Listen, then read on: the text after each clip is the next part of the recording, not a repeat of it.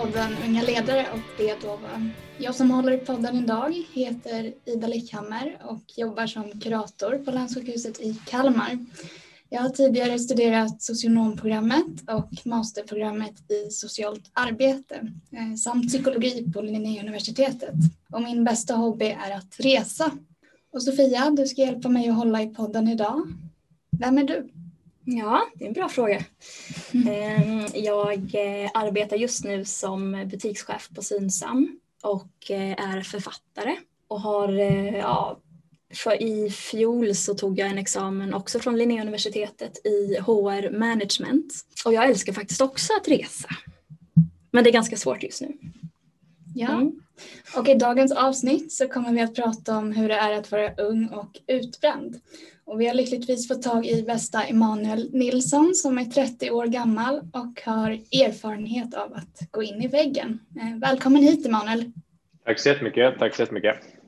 Ja, eh, vill du berätta lite kort om din bakgrund? Absolut. Ehm, min bakgrund är att jag alltid velat göra väldigt mycket saker, olika projekt och idéer och oftast någon typ av affärskoppling. Ehm, när jag var mindre så intervjuade jag de som hade snygga bilar och gjorde egna biltidningar ehm, ritade mina egna kalanka tidningar och köpte och sålde grejer mellan olika kompisar. Så jag har alltid haft mycket sådana projekt igång. Sen direkt efter studenten så startade jag mitt eget första bolag. Jag jobbade med försäljning och marknadsföring åt, åt olika kunder och företag och organisationer och så vidare. Eh, det var egentligen där jag pressade på ganska hårt eh, och framförallt eh, inte fick tillräckligt med återhämtning. Så jag körde slut på mig själv ganska ordentligt i den processen. Så det var, blev ett ganska ganska stort uppvaknande för mig. Min, min livsstil och mitt sätt att vara och leva. Hur skulle du förklara att det känns att vara utbränd, alltså både fysiskt och psykiskt? Alltså det är en trötthet som, jag, som är svår att beskriva. Eh, alltså jag hade aldrig kunnat föreställa mig den orkeslösheten man kan känna.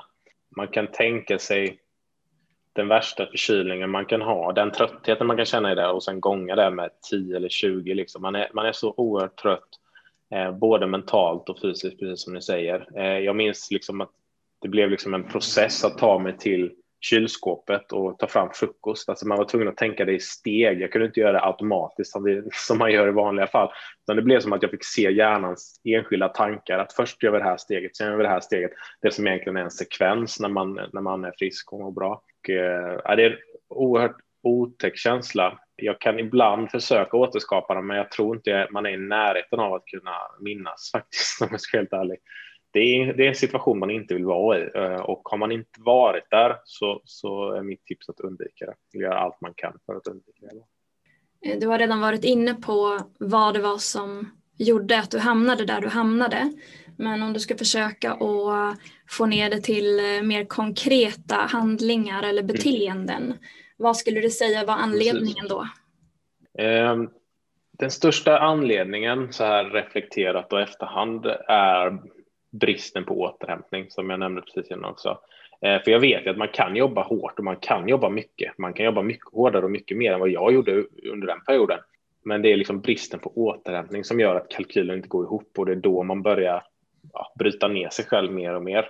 Så är man högpresterande och duktig och, och, väldigt driven och så vidare, eller väldigt engagerad i det man gör, så, så, så, är det så att man behöver egentligen mer återhämtning än om man inte är så, så i gas, så att säga. Eh, men oftast tänker man tvärtom, att eftersom man är så engagerad och, och ska göra så mycket så, så har man inte tid med återhämtning. Men det är motsatt motsatsen skulle jag säga, i princip exakt motsatsen. Att man behöver vara ännu mer bättre och effektivare på återhämtning om man, om man ska agera mycket och ska åstadkomma mycket helt enkelt.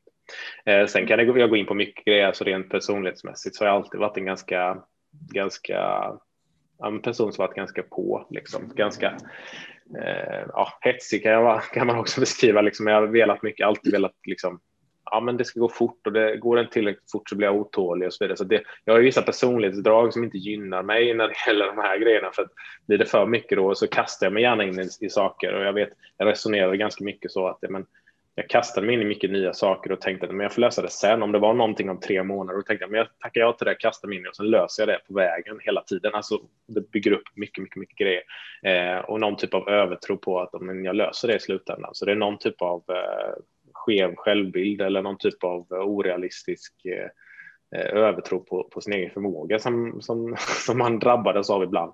Men, men som man kanske har landat lite i någon typ av nyanserad bild av, av sig själv och, och världen efter den här erfarenheten. Så det, det finns många grejer eh, som, som jag kan se tillbaka på mig själv som, som inte var till, min, till nytta för mig så att säga, i mitt sätt att agera.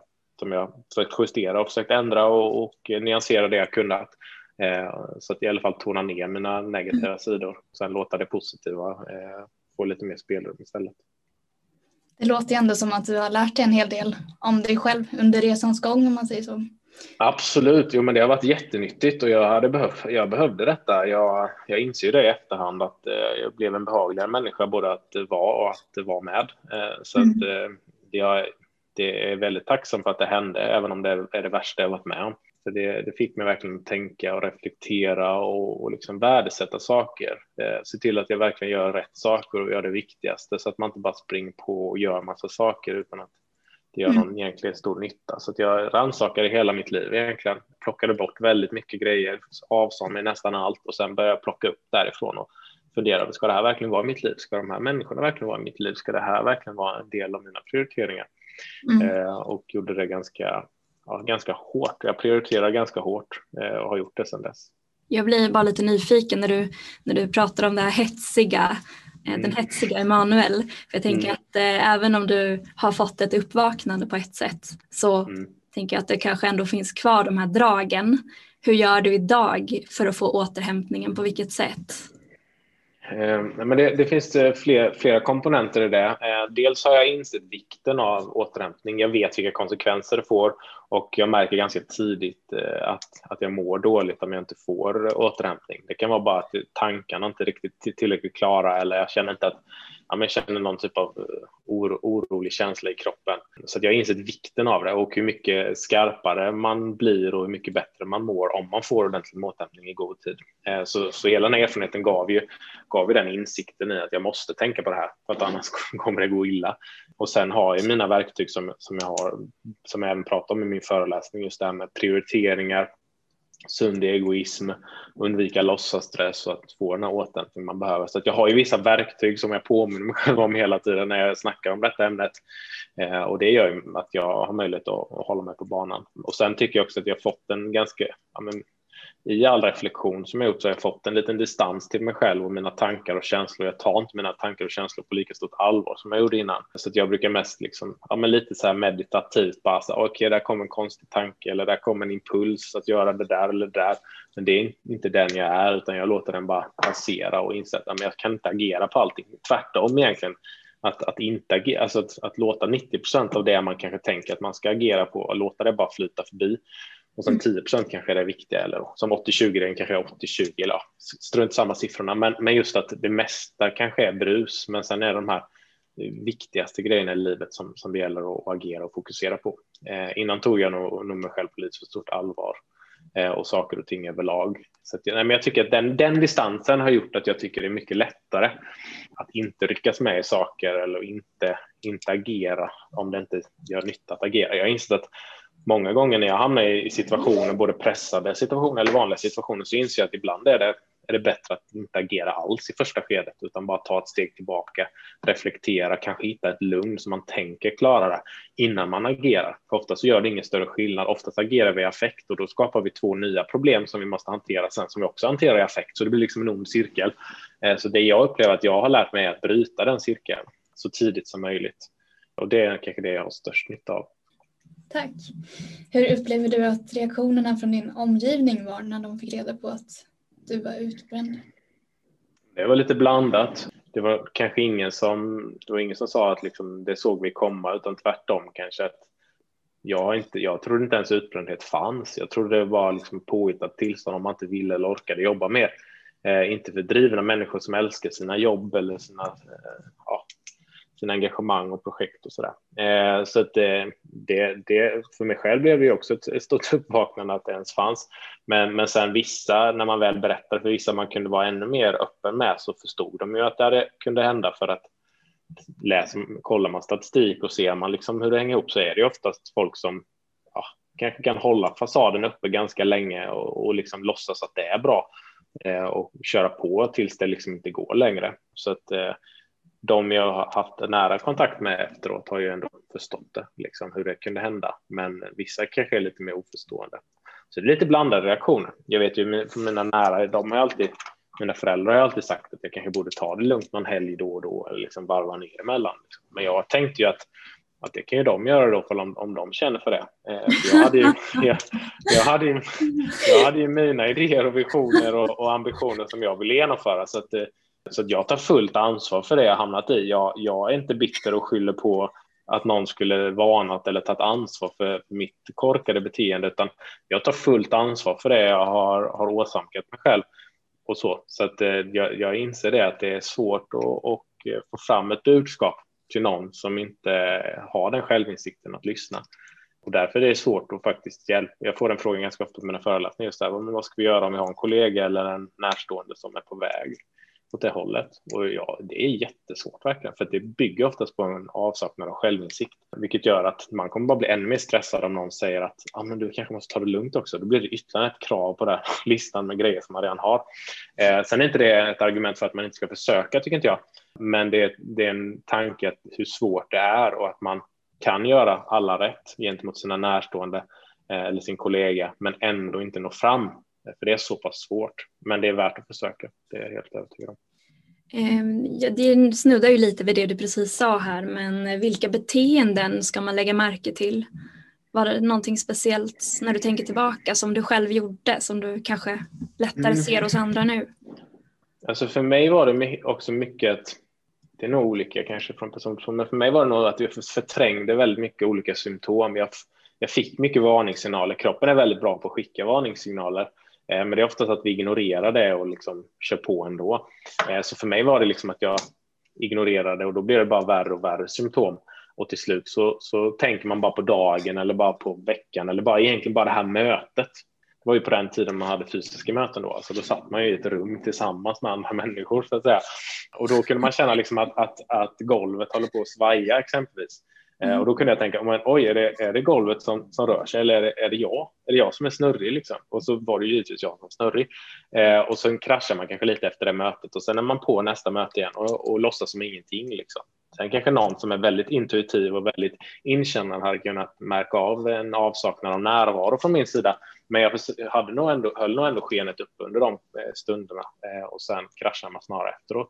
Så lite sådana grejer kan jag känna igen. Eh, sen kan det vara, jag har fått, det här kanske inte riktigt är för mig, men jag har hört från andra jag har diskuterat med och efter föreläsningar sådär att Eh, när man börjar få liksom från kollegor väldigt, väldigt tidigt på morgonen eller väldigt, väldigt sent på kvällen så kan det vara ett litet varningstecken på att den personen behöver lite avlastning eller hjälp att prioritera kan det vara. Det behöver inte vara att det är stor arbetsbörda, men kommer man in i den här stressen att man tror att allting är lika viktigt så kan man behöva någon eh, utifrån sett eller en chef eller en kollega som hjälper en att bara strukturera vad som är viktigast prioritera de här, de här sakerna är viktigare än de här fem punkterna. För när man blir stressad så upplever man oftast att allting är lika viktigt, för allting upplevs som faror. Så då kan det vara bra att bara få hjälp att prioritera. Så sådana indikationer kan vara att man känner att en kollega kanske behöver hjälp att prioritera exempelvis. Men samtidigt så det, kan man också bli överraskad för att det kan vara de som man känner är mest positiva och mest eh, liksom tillmötesgående, mest extroverta och öppna som, som, som, som man tänker, men de mår så bra, det är så härligt med de personerna.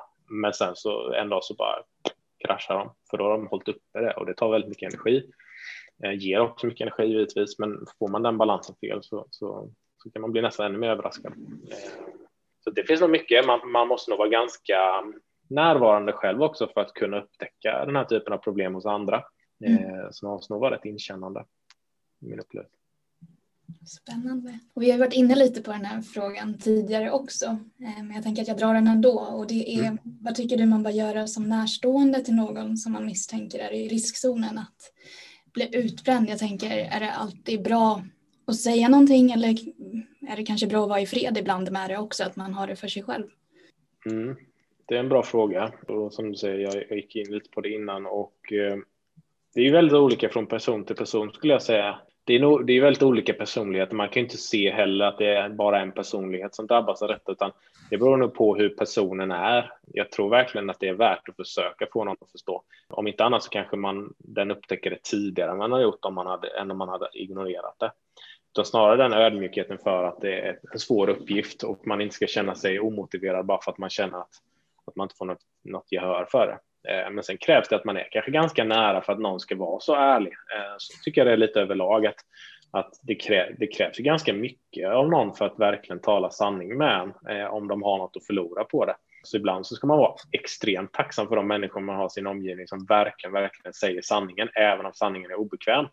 För ofta så är vi lite strategiskt eh, vitlögnande så att säga. Och därför så, så, måste man verkligen stå på sig för att man kan ju få lite mothugg på en sån här grej och, och vara en ganska oskön person. Så jag förstår ju att många kanske inte tar den rollen. Eh, och inte uppleva att de har mandatet att göra det heller alla gånger. Så, att, så att det, det, är en väldigt viktig uppgift, men också en väldigt svår uppgift att, att, ha den rollen. Men att öka medvetenheten kan jag tro kan göra väldigt stor skillnad många gånger, just att man diskuterar saker. Kanske, det är lite därför jag jobbar med min föreläsning, för att kanske kunna vara den som sår fröet att inse att ah, men shit, jag kanske är på, är på väg åt det här hållet eller jag kanske är i riskzonen och behöver tänka på att ha lite pauser då och då eller lite meditation eller hitta bra återhämtning, se över mina prioriteringar och så vidare. Så att öka medvetenheten på olika sätt eh, för att någonstans motivationen ska komma inifrån för att det går ju liksom väldigt svårt att påverka någon annan om de inte har eh, förståelsen eller motivationen eh, själva. Så att man får testa från massa olika håll. Jag har inte kommit på någon bra så här enkel metod. Nej. Minns du vem i din närhet som var den första som sa någonting eller som la ut en krok om att du kanske var på väg att mm, Absolut, det var, det var min mamma. Det var min mamma.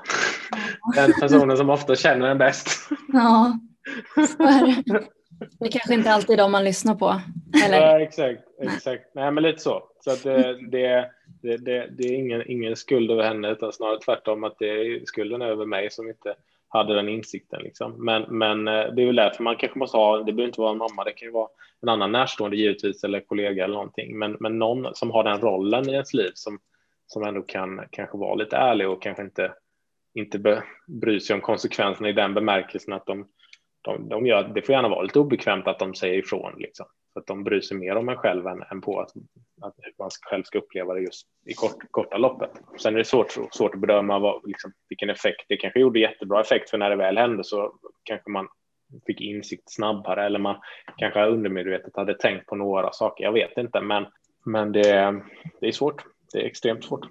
Mm. Men eh, desto viktigare. Eh, och är man på en arbetsplats som många eh, ledare kanske eller chefer, då, då tror jag det handlar mycket om att våga prata om de här sakerna och våga, alltså inte, ja, men inte, inte tabubelägga det, utan att man vågar prata om de här sakerna. För att problemen försvinner ju inte bara för att man inte pratar om det, utan får man upp sådana här grejer på bordet, typ som när jag är ute och föreläser, så har man kanske ibland en diskussion efteråt med medarbetarna. Då har man liksom lagt upp det på, fått upp det på bordet och då kan de bolla det vidare där och då blir det lite mer naturligt att prata om det. Så att det, det är en kommunikations fråga också eh, när det gäller organisationer och arbetsgrupper och så vidare. Att, att våga kommunicera om de här sakerna. Hur kan man ta hjälp av självledarskap för att skydda sig mot att gå in i väggen? Mm, självledarskap tycker jag är intressant. För mig handlar självledarskap, eller så jag använder självledarskap är mycket, som jag pratade om innan, just reflektion och eh, ta tid för reflektion. Jag märker att jag, jag får mina bästa idéer eller känner av hur, hur det jag gör går eller hur jag mår Eh, Eh, när jag tar ett litet steg tillbaka. Så även om det kan ta 5-10 minuter ibland så, så, upplever jag att det är en investering verkligen i att sätta lite riktning eller bara vila i att man håller rätt, har rätt riktning redan eller att man bara behöver stå still och avvakta lite ett tag också. Och sen prioriteringar som jag var inne på innan är ju, jag är nästan överdrivet fokuserad på prioriteringar, liksom. nästan så att nästan så att någon skulle nog kunna upp, uppleva mig som extremt hård och eh, hårt prioriterande och nästan lite, lite för rationell när det gäller vad som är viktigt och inte. Eh, och det kanske kan upplevas lite så här fyrkantigt, men, men jag inser att det är så mycket saker som är meningslöst och som är brus i våra liv. Eh, så jag är hellre radikalt prioriterande än, än motsatsen. Eh, hur, hur oskön folk än kan tycka att man är när man, när man eh, liksom helt, eh, helt undviker vissa saker bara för att det inte ger tillräckligt mycket värde tillbaka. Eh, mm. I alla valutor mätt egentligen, både tid, energi, pengar, eh, glädje, lycka, allt. allt. För mig är allting valutor, liksom. det är vad vi, vad vi, liksom, vad vi betalar med och så vidare och sen undviker, för mig eh, undviker jag oftast att jag försöker att inte hamna in i det. Jag kallar det låtsasstress, men man kan kalla det, säga improduktiv stress också. Alltså stress som inte fyller någon funktion. Eh, det försöker jag hålla mig ifrån. Det märker jag att det blir mycket lättare för mig att leda mig själv och att, att, tänka klart och se tydligare. Och det är inte så att jag inte upplever stress, utan det är snarare att jag försöker ta mig ur den bubblan så ofta som möjligt. Och de gånger jag inte behöver stressa så, så stressar jag inte och märker att det, de flesta grejerna blir bättre när man inte stressar hela tiden och eh, man gör rätt från första början. Man slarvar inte, tar inte ogenomtänkta beslut och gör inte mer skada än nytta så att säga, utan det, det är ett, ett sätt jag förhåller mig till det. Det kan vara svårt, det krävs rätt mycket träning, eh, men ja, det är värt det.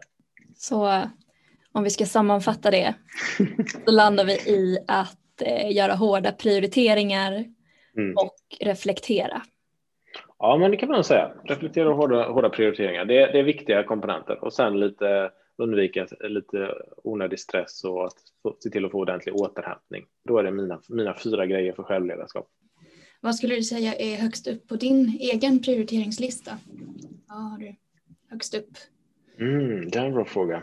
Eh, jo, men det, det, det är ju familjen såklart. Alltså det är ju, det är ju min, min fru och min son som är absolut viktigast. Så att, eh, därför har jag insett att innan, jag har alltid varit väldigt bra på att sätta mål och vara målinriktad så här, men nu har jag insett hur viktigt det är att sätta mål också utifrån vad som inte får gå ut över andra saker. Alltså, jag kan ha jobbmål och vissa så här, försöka utveckla min verksamhet så men jag inser att jag vill inte att det ska gå ut över det som är viktigare än jobbet.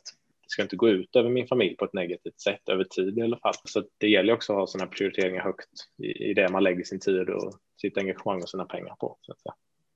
Vad ligger långt ner i prioriteringslistan? Sak, saker som man gör bara för att eh, andra ska tycka om en eller tycka att man är en skön person eller tycka att man är lyckad. Ja. Eh, sånt ligger väldigt långt ner för mig i alla fall. Eh, sen kanske man tycker vissa sådana saker kan vara roligt, men jag, jag försöker att undvika. Jag försöker i alla fall sätta ett pris på hur hur mycket offrar jag för att, för att få den här fördelen exempelvis? Eh, hur mycket offrar jag av mitt liv och tid och engagemang bara för att någon ska tycka att jag är på ett visst sätt eller att jag har lyckats med en viss grej eller vad det nu kan vara. Eh, mm. och, och, så inser man att nej, men det är inte värt all den energin eh, om det gör att jag spenderar mindre tid med dem jag verkligen tycker är viktiga. Jag ska liksom inte imponera på folk jag inte bryr mig om. Liksom. Mm. Det, det, är inte det jag ska ägna mitt liv åt. Nej som vi har förstått det som så föreläser du ju en hel del som du har sagt också om din resa mm. som utbränd. Och, ja. eh, har du några tips redan nu till eh, ambitiösa unga människor som står inför karriären för att de inte ska hamna i den sitsen? Ja, alltså att inte komma in i det här, vad ska man säga, alltså, att inte prioritera ner saker som är långsiktigt viktiga för kortsiktiga fördelar. Alltså, vad ska jag säga, alltså, det var ju rörigt sagt. Nej, men alltså, det är inte, att inte, inte hoppa över reflektion och återhämtning och så vidare bara för att man tänker att man ska ha lite extra provision på detta lönekuvertet, utan tänka, se, se, se sitt liv mer långsiktigt än bara den här lönen eller det här halvåret eller det här året ens. Eh, utan våga, våga investera i saker som kanske gör att ja, lägger du tid på reflektion och så vidare, ja, men kanske kanske kan ge lite sämre avkastning på, i korta loppet någon gång ibland, men jag skulle säga att det inte gör det så ofta heller, utan det, det ger väldigt mycket värde tillbaka även i korta loppet. Men just att, att våga se, ta ett större helhetsansvar över, över sitt välmående och, och sin långsiktiga förmåga att leverera. Att, det, det liksom, att leverera två år och sen vara utbränd i två år och sen leverera två år och vara utbränd i två år, det blir dåligt snitt. Mm. Eh, och våga liksom inse det tidigt att det är en investering att faktiskt må bra under tiden. Mår man bra under tiden då är det ingen större uppoffring om man inte får den där befordran eller når de där målen som man har ställt upp för sig själv. För då har man i alla fall mått bra och njutit av, av tiden dit. Problemet blir om man pressar sig själv så att man känner att varje dag är en uppoffring för målet. För då, har man, då måste det här målet vara extremt gött för att det ska vara värt alla de här uppoffringarna om det är specifika mål, att om jag ska tjäna så här mycket pengar eller jag ska nå den befordran eller jag ska få den här positionen eller vad det nu kan vara. Den typen av mål, det som händer när man når de målen är oftast att man känner en tomhet för då märker man, ja, det här var inte så himla speciellt. Och då kanske man offrar tio år för att nå dit istället för att sänka takten lite grann kanske på kort sikt och njuta av de här tio åren och då spelar det inte så stor roll hur långt man når, för då har man, har man liksom nått bra under tiden och man har fått massa gjort och förmodligen slutar det med att man har haft så mycket passion och energi och engagemang i det man gör så att man når ännu högre än vad man har gjort om man bara hade pressat sig själv för att nå ett mål. Eh, och sen vad jag har förstått både på mig själv och när jag läst, läst om det är att den typen av specifika mål kan vara väldigt, väldigt luriga just eftersom de skapar den här tomhetskänslan. Och då har jag förstått att det kan vara smartare att ha processmål. Att istället för att tänka att jag ska ha det här, det här kapitalet om tio år eller den här befordran eller det här specifika målet eller nå den här medaljen om man är inom idrott är att ha liksom processmål. Vad vill jag ha mer av idag? Eller vad vill jag ha mer av i mitt liv och vad vill jag ha mindre av i mitt liv?